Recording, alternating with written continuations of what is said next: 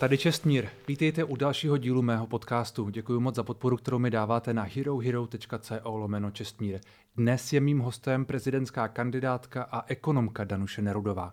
Vítám vás. Dobrý den. Dobrý den. Děkuji moc, že jste, že jste si udělala čas a že jste, že jste přišla.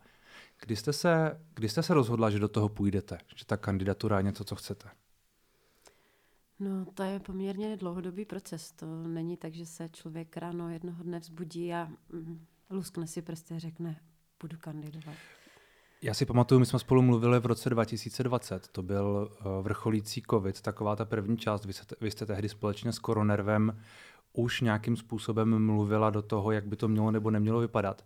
A po tom rozhovoru vy jste se mě tehdy ptala, respektive jste byla překvapená, že jsem se vás neptal na prezidentskou kandidaturu, protože tehdy už nějaké takové zkazky jakoby šly a oni se vás na to asi někde jinde ptali. Uh, už tehdy to byla nějaká myšlenka, která byla ve vaší hlavě, to už je tedy dva roky zpátky, možná víc než dva roky. No to asi určitě ano, protože ten covid byl takovým jako spuštěcím mechanismem. V tom covidu řada z nás zjistila, že je strašně důležité, aby v naší společnosti byli lidé, kteří v klíčové momenty umí vystoupit z řady, mají na to odvahu a umí pojmenovávat věci správnými jmény. A někde v té době právě uh, začala ve mně uh, vlastně zrát myšlenka, že člověk nemusí jenom neaktivně sedět v koutě a a kritizovat, jak jsou věci špatně, ale že se může vlastně aktivně zasadit o to, aby se ty věci změnily. Hmm, a takže vy teď vystupujete z řady, nebo prezident je ten, kdo by měl vystoupit z řady? Jak to, jak to mám rozumět? No já si myslím, že každý, kdo řekne tu větu nahlas a veřejně chci kandidovat na hmm. prezidentku České republiky, tak už svým způsobem z té řady vystoupilo. No to není vůbec jednoduché tu větu říct nahlas a veřejně, protože kandidovat uh, na uh, tuto funkci vyžaduje samozřejmě velkou odvahu. Hmm a naletujete toho už tak trochu. My jsme se před rozhovorem bavili o tom, kolik toho máte dnes, kolik jste toho měla včera. Ten, ta kampaň na jednoho člověka přece je zvlášť v téhle uh, vypjaté době. Spousta, spousta uh, témat je velmi těžkých asi i na tu diskuzi. Já nikdy ničeho nelituju. Eh, já to si povíme, jsem, povíme si možná mohu, 29. ledna. Já se mohu tak maximálně poučit z věcí, které se stanou, ale nikdy něčeho a nelituji, a určitě nelituji a tady tohoto. Vy jste v tuhle chvíli jedna, jeden z těch favoritů. Podle posledních průzkumů jste na uh, většinou druhém místě, pokud tedy nepočítám Andreje Babiše, u kterého v tuhle chvíli ještě, ještě nevíme, jestli do toho vůbec, vůbec půjde. Jak se díváte na ty ostatní kandidáty? Jak je vnímáte? Já si všech ostatních kandidátů vážím, protože měli taky, taky odvahu vystoupit z řady ale já si myslím, že je v tuto chvíli dělat předčasné závěry i s tím, jestli bude nebo nebude kandidovat pan poslanec Babiš. Protože, toho, toho nechme stranou. Protože kdo ví, to, jak to, se, bude. to se dozvíme. No ale nevíme ani o dalších, kdo z hmm. nich bude kandidovat, protože lhůta pro odevzdání podpisu ještě neuplynula. A o tom, jak bude vypadat to startovní pole, tak o tom budeme vědět až po 7. listopadu. Takže hmm. jakékoliv uh, soudy teď, kdo bude nebo nebude kandidovat, jsou předčasné. Nicméně třeba Petr Pavel tam bude, podle všeho. On říká, že má podobně podpisů, jako říkáte, že máte vy, čili tam je to relativně, relativně podobná šance, asi řekněme. Uh, je to někdo, komu vy byste případně dala podporu, kdyby na to přišlo? Já znovu opakuju, to je naprosto předčasné, protože vůbec nevíme, jak se to bude vyvíjet kolik tam bude kandidátů, jak budou rozdané karty, a takže v tuto chvíli o něčem takovém hovořit je vlastně velmi předčasné. Vaši kritici občas, občas mluví o tom, respektive často mluví o tom, já se s tím setkávám velmi často, že uh, vaše postoje jsou nejasné, anebo neúplně formu, formované, anebo se teprve formující, řekněme, na některé otázky. Je tohle, je tohle pravda? Jdete do toho tak trochu za, za, za pohybu za, té, té celé věci? No já úplně nevím, jestli jsou úplně tak nejasné. Já myslím, že v celé řadě věcí jsem se vyjádřila poměrně jasně. Poměrně jasně jsem nahlas řekla, že kdyby mi byl doručen návrh eh, od poslanecké sněmovny, abych udělala, udělila státní vyznamenání bratru Mašinům, takže bych to státní vyznamenání udělila. To myslím, že je zrovna poměrně jasný názor. Stejně tak, jak poměrně jasně artikulují názory na dění ve společnosti nebo řešení ekonomických problémů. Takže já si nemyslím, že, že nemám jasné názory, možná mě třeba tak pečlivě nesledují, hmm. ale myslím si, že můj obrázek na sociálních sítích ukazuje poměrně jasné názory na manželství pro všechny, na hmm. adopce. Hmm. A myslím si, že poměrně jasně odpovídám na otázky ano nebo ne. Ty věci, které jste zmínila, například mm, vyznamenání bratrů mašínů, to je něco, co je podle vás zásadní v tuhle chvíli? Já si nemyslím, že to je zásadní téma, ale já jsem reagovala na vaši připomínku v tom smyslu, že neříkám jasné názory a myslím, že toto je jeden z příkladů jasných názorů. To není ani tak moje připomínka, možná to může být vnímání některých lidí, nebo to může být ta kritika, kterou nepochybně ještě uslyšíte od svých protivníků. No, Nebo od lidí, kteří vás budou chtít nějakým kritika způsobem kritizovat. Je, kritika je strašně důležitá. Kritika je základ, základem každého společenského posunu, ale každý z nás musí být schopen rozlišit mezi manipulativní kritikou a konstruktivní kritikou. Té manipulativní by se člověk vůbec neměl věnovat a z té konstruktivní by se hmm. měl poučit. A to a my, já dělám. A myslíte, že v politice je konstruktivní kritika, zvlášť od nějakých, řekněme, protikandidátů nebo politických oponentů něco, co, co byste měla čekat?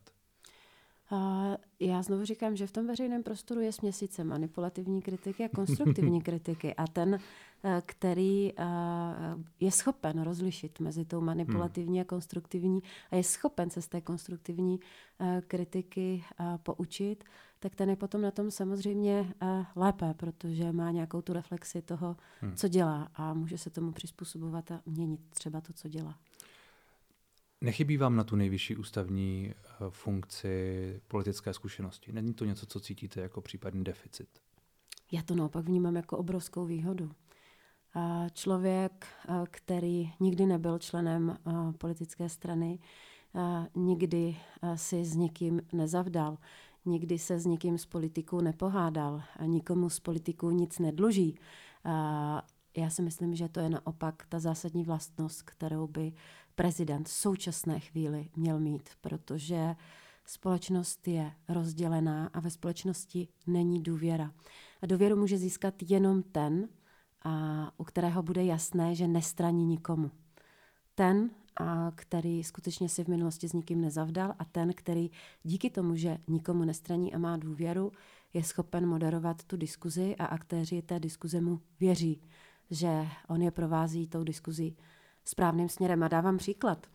Když jsem byla předsedkyně Komise pro spravedlivé důchody, tak tam se poměrně jasně a poměrně rychle ukázala, že, ukázalo, že tady toto bylo klíčovým v tom získat si důvěru těch členů té komise, právě v tom, že jako nezaujatý člověk jsem je schopna a provést tím procesem tvorby, a reformy nebo nějakého návrhu a dovést je ke zhodě, protože když jsem jako předsedkyně něco říkala, tak jsem to neříkala, protože jsem chtěla stranit panu hmm. poslanci A nebo paní senátorce B, ale říkala jsem to proto, protože jsem věděla, že to přinese pro prospěch občanům této země. Na druhou stranu vedle vás tam vždy se dělá Jana Maláčová, tehdejší ministrině práce a sociálních věcí, zejména na těch tiskovkách, které nevím, jak jste seděli, v jakém aranžmá jste seděli na těch jednáních.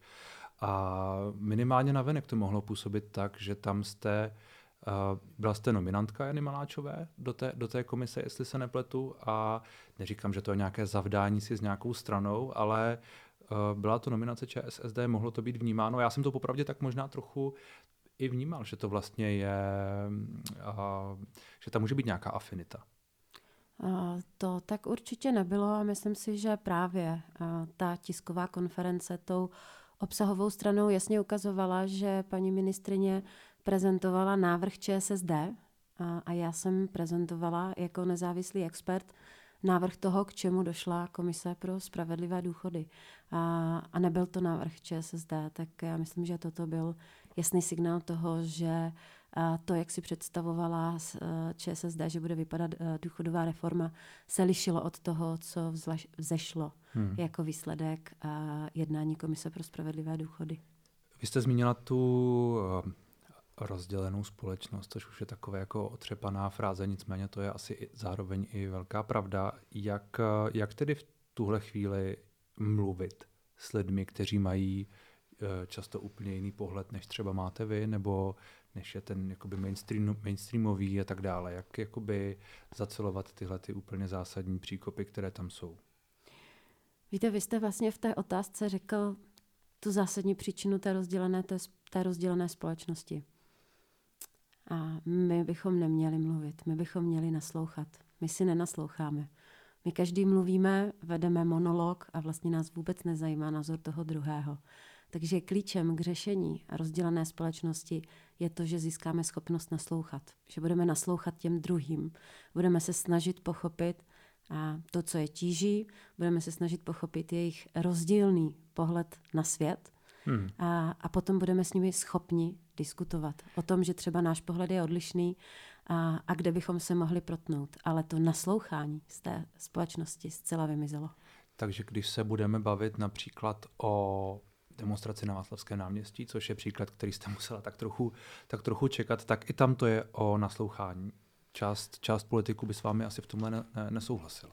Demonstrace na Václavském náměstí je logickým vyústěním situace, kdy pominuli fakt, že tam skutečně byla velká část té demonstrace byla, by, byla uh, proruská, byly tam tady tyto síly, ale přesně tam byli lidé, uh, kteří měli pocit, že nahlas říkají, že mají strach, že se prostě obávají, jak přezí, přežijí zimu, že neví, co bude a měli pocit, že jim prostě vláda nenaslouchá.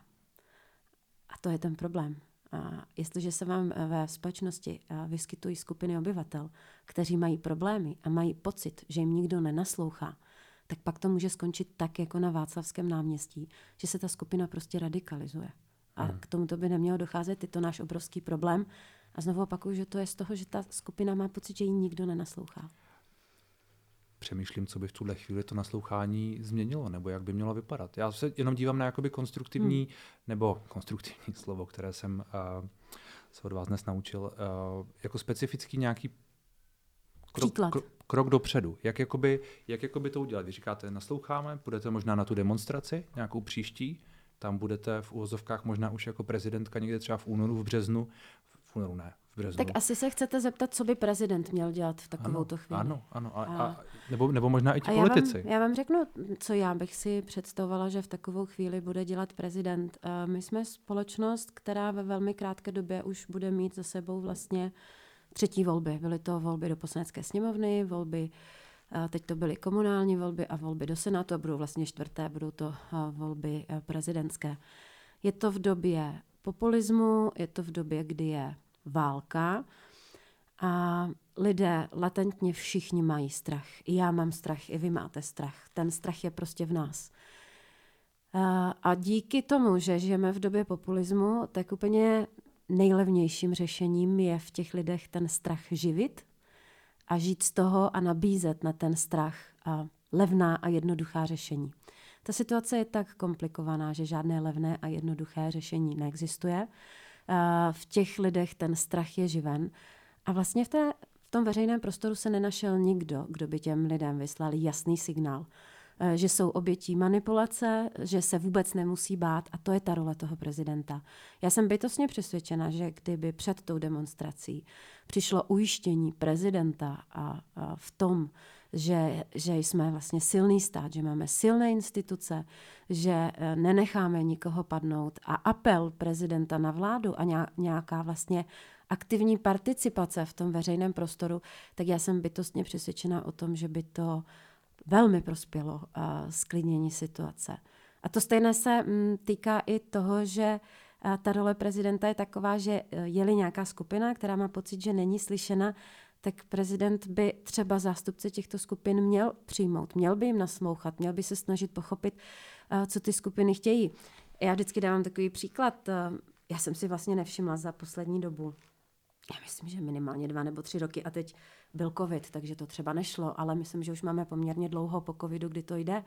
Ale já jsem si prostě nevšimla, že by prezident na hradě přijmul skupinu samoživitelek, nebo že by tam přijmul uh, skupinu lidí, kteří by chtěli manželství pro všechny. Nebo že by tam přijmul skupinu um, handicapovaných lidí, kteří by prezidentovi říkali, že prostě sice mají možnost vystudovat, ale strašně těžké nalézt práci. Prostě já si představuji. Jen tak doplním, že myslím, že zrovna ta poslední skupina je jediná z těch, které jste zmínila a možná, že úplně jediná, které on skutečně přijal, protože nějaké handicapované uh, sportovce nebo někoho takového tam přijal. To je spíš jenom to, to, byl, to byl ilustrační vlastně obrázek, takže já bych si vlastně představovala a myslím si, že uh, role prezidenta v tomto je aktivní uh, účast v tom veřejném prostoru. Hmm. A já ji nenalezám v tuto hmm. chvíli. Já, já vlastně jsem na to reagoval hlavně proto, že uh, ta věta, že málo nasloucháme, se mi zdá být možná příliš jednoduchá a příliš abstraktní. A jenom přemýšlím, jak, jak v té situaci, ve které jsme teď, a bavíme se spolu v říjnu 2022, jestli, jestli to je ještě to řešení, jestli jako vlastně tohleto mírné řekněme, nějaká otevřená dlaň a já, já vám naslouchám, jestli vlastně to je ještě to, co tu situaci dokáže, dokáže spravit, jestli to, není, jestli to vlastně není do jisté míry jenom fráze. Fráze je to, že budeme spojovat společnost, protože spojování společnosti je prázdná fráze. Hmm. A není to to samé? Nebo není to, to v tom určitě to samé. Není to určitě to samé. Jak konkrétně naplníte to spojování společnosti? Já nevím. A, a to naplníte, naplníte tím nasloucháním, tím chápáním toho druhého, posloucháním a vlastně přesným opakem toho, co se v tuto chvíli děje. A my v tuto chvíli, já už jsem o tom mluvila, neposloucháme, protože se vzájemně nálepkujeme. Hmm. Nálepkujeme se nějakými izmy a ten, kdo je v nějakém izmu, a tak s tím prostě nebudeme diskutovat, protože je z jiné skupiny. Nás vlastně vůbec nezajímá, co on si myslí, protože my ho dopředu označíme za svého názorového nepřítele. To je něco, co z naší, co z naší společnosti zcela vymizelo. Jakmile má někdo jiný názor, tak je nepřítel. A neděláme to, nebo nedělá to někdo, řekněme, i s těmi lidmi, kteří jsou třeba na tom Václaváku. Neříkám, že se všemi, protože víme, že někteří pořadatelé a někteří lidé, kteří tam vystupovali a nepochybně někteří lidé dole mají jasně pro ruské smýšlení a i to říkají v celku otevřeně, takže tam není jakoby žádný problém. Nicméně to, že je uh, někdo označí za dezoláty, což je slovo, které se, které se používá. Není to taky to nálepkování, které vede k tomu, že ti lidé jsou pak ostrakizovaní jakoby z veřejné debaty a jejich názory jsou ignorovány a, a tak dále. Já myslím, že naše společnost má nějaké hodnoty a principy a v tuto chvíli je uh, Putinovo Rusko náš nepřítel. Takže všichni, kteří s ním sympatizují, se podílí na válce v Ukrajině. A myslím si, že je potřeba nazývat věci správnými jmény. Hmm. Ano, jsou to osoby, s kterými můžeme diskutovat, můžeme jim vysvětlovat, že to tak není, ale nazývejme věci správnými jmény. A Rusko a Putina je náš nepřítel. Ten, kdo ho podporuje, tak podporuje našeho nepřítele a vystupuje proti České republice. Hmm. A to slovo dezolát, které se Já používá. jsem slovo dezolát nikdy ne, nepoužila. To neříkám, to neříkám, a, a ale zaznívá. Zaznívá ve společnosti a je to to nálepkování, o kterém já hovořím. Je to přesně to nálepkování. Um, jak tedy lidem vysvětlit, že jsme ve válce? Jak jim vysvětlit, že to, a já předpokládám, že byste možná souhlasil, i když vlastně jsem od vás slyšel různá vyjádření na tuhle, na tuhle věc, že eh, to jednat teď o míru za každou cenu a že je potřeba ukončit tu válku. Vy jste zároveň říkala, já že... jsem nic takového neříkala. Ne, já vím, já to dokončím. Že jako, jako žena v tom, v tom úřadě, že ženy chtějí mír a že byste nějakým způsobem mohla působit tímto směrem, že prostě je důležité mít v tom úřadu mimo jiné ženu proto, že ženy chtějí mír tak mě vlastně zajímá, jestli to jednání o míru je teď něco, co je podle vás třeba důležité a jak případně vysvětlit lidem, kteří to vidí jako jedinou cestu v tuhle chvíli a určitě to nejsou všichni jenom proruští uh, nějací kolaboranti, řekněme v úvozovkách, eh, že to je třeba komplikovanější. Je potřeba o tom eh, nahlas mluvit a myslím si, že je potřeba budovat informační gramotnost v naší společnosti, protože ta válka se u nás vede roky, ale vedla se formou hybridní války. A je potřeba říct, že Rusko v té hybridní válce na našem území bylo extrémně úspěšné, protože se dařilo tady roky to, že se spochybňovalo Rusko jako hrozba, spochybňovala se činnost informačních služeb, prezident je dokonce nazýval jako čučkaře, informační službu, bezpečnostní informační službu, která roky informovala o ruských aktivitách, o tom všem, o tom všem, co hrozí. Roky vlastně nejvyšší představitel státu tady bagatelizoval ruskou hrozbu, bagatelizoval uh, Vrbětice. Uh, asi se není co divit, že se tu vytvořila velká skupina lidí, kterým to prostě připadalo tady toto uh, všechno normální. My jsme prostě, část společnosti začala podléhat dezinformacím, protože vláda neuměla aktivně těm dezinformacím čelit a neuměla s tím bojovat. Konec konců tím krásnou, tou krásnou ukázkou byl, byl i covid a, a to, hmm. jakým způsobem se šířily v covidu dezinformace.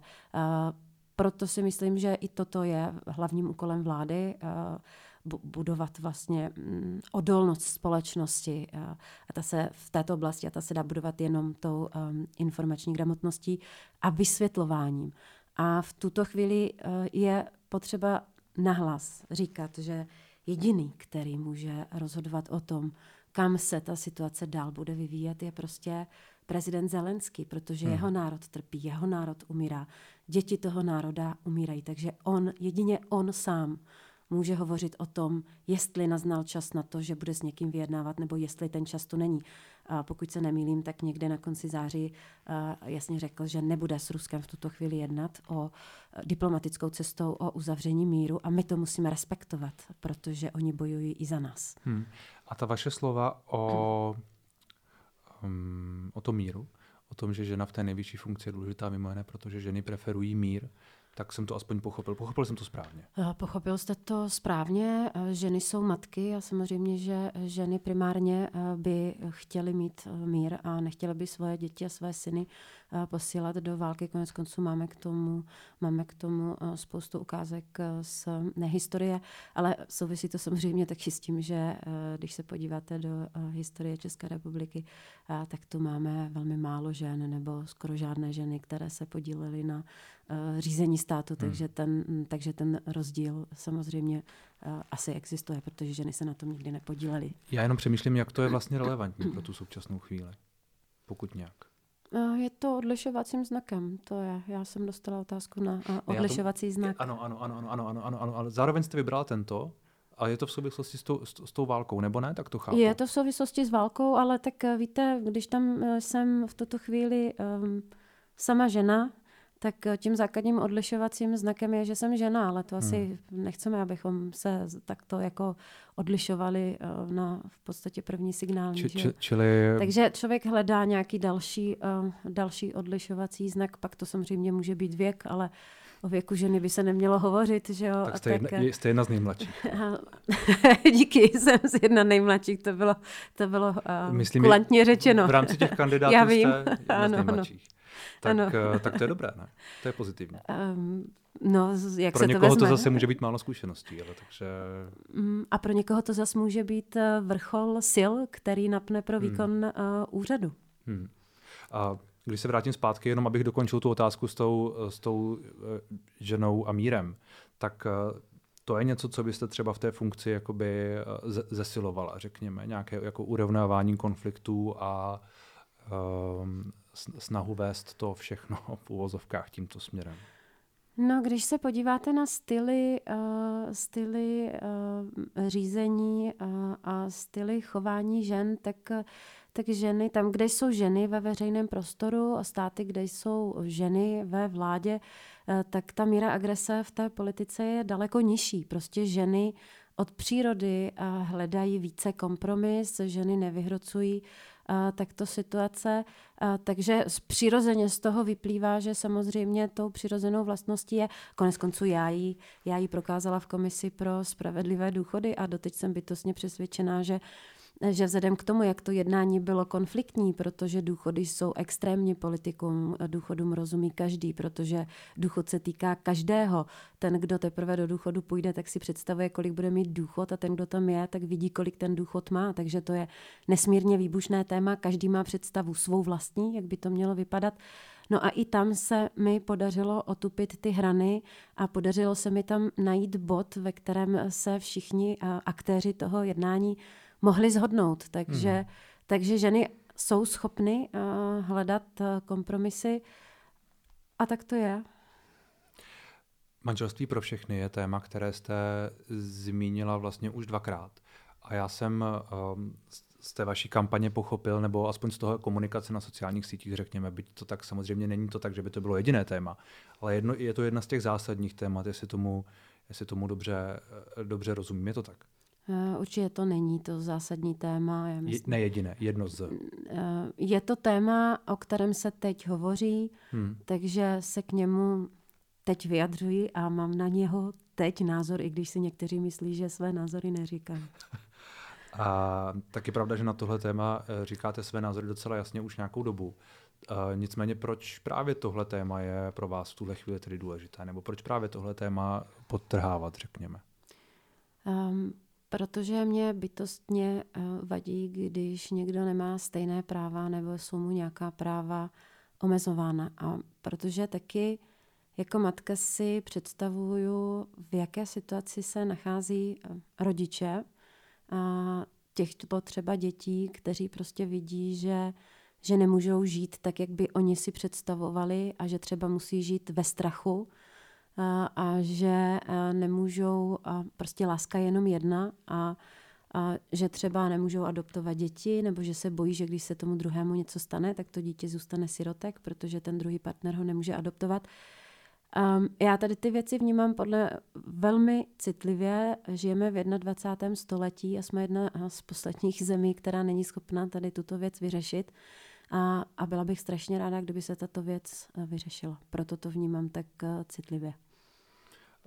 Když říkáte, že, že jde o narovnání práv, um, kritici té věci říkají, že tu není nic jako právo na manželství a že je možné jenom zrovnoprávnit ty různé právní otázky a tak dále.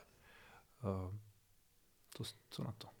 Já na to reaguju většinou tak, že stát nemá takovýmto způsobem zasahovat do toho, jakým způsobem lidé žijí. Hmm. Já, já bych byla daleka um, souhlasit uh, v případě, kdyby to někomu jinému omezovalo právo. Ale tady ta situace nikomu jinému do žádných jiných práv nezasahuje. Hmm. Takže nevidím žádný důvod, proč by někomu to právo mělo být omezováno. Vy uh, jste pro všechny ty věci s tím spojené, jako jsou adopce a tak dále. Jak vnímáte některá ta vyjádření, uh, že právě ty adopce jsou, jsou Eh, problémové, třeba od eh, dalšího z kandidátů, Pavla Fischera, senátora, který už tedy má podpisy a tak dále, takže už je nepochybně kandidátem budoucím. Eh, jak ta jeho slova čtete? On, on zmínil, že v souvislosti s manželstvím pro všechny, jenom abych to doplnil, že je tu jakési riziko spojené s obchodem s dětmi.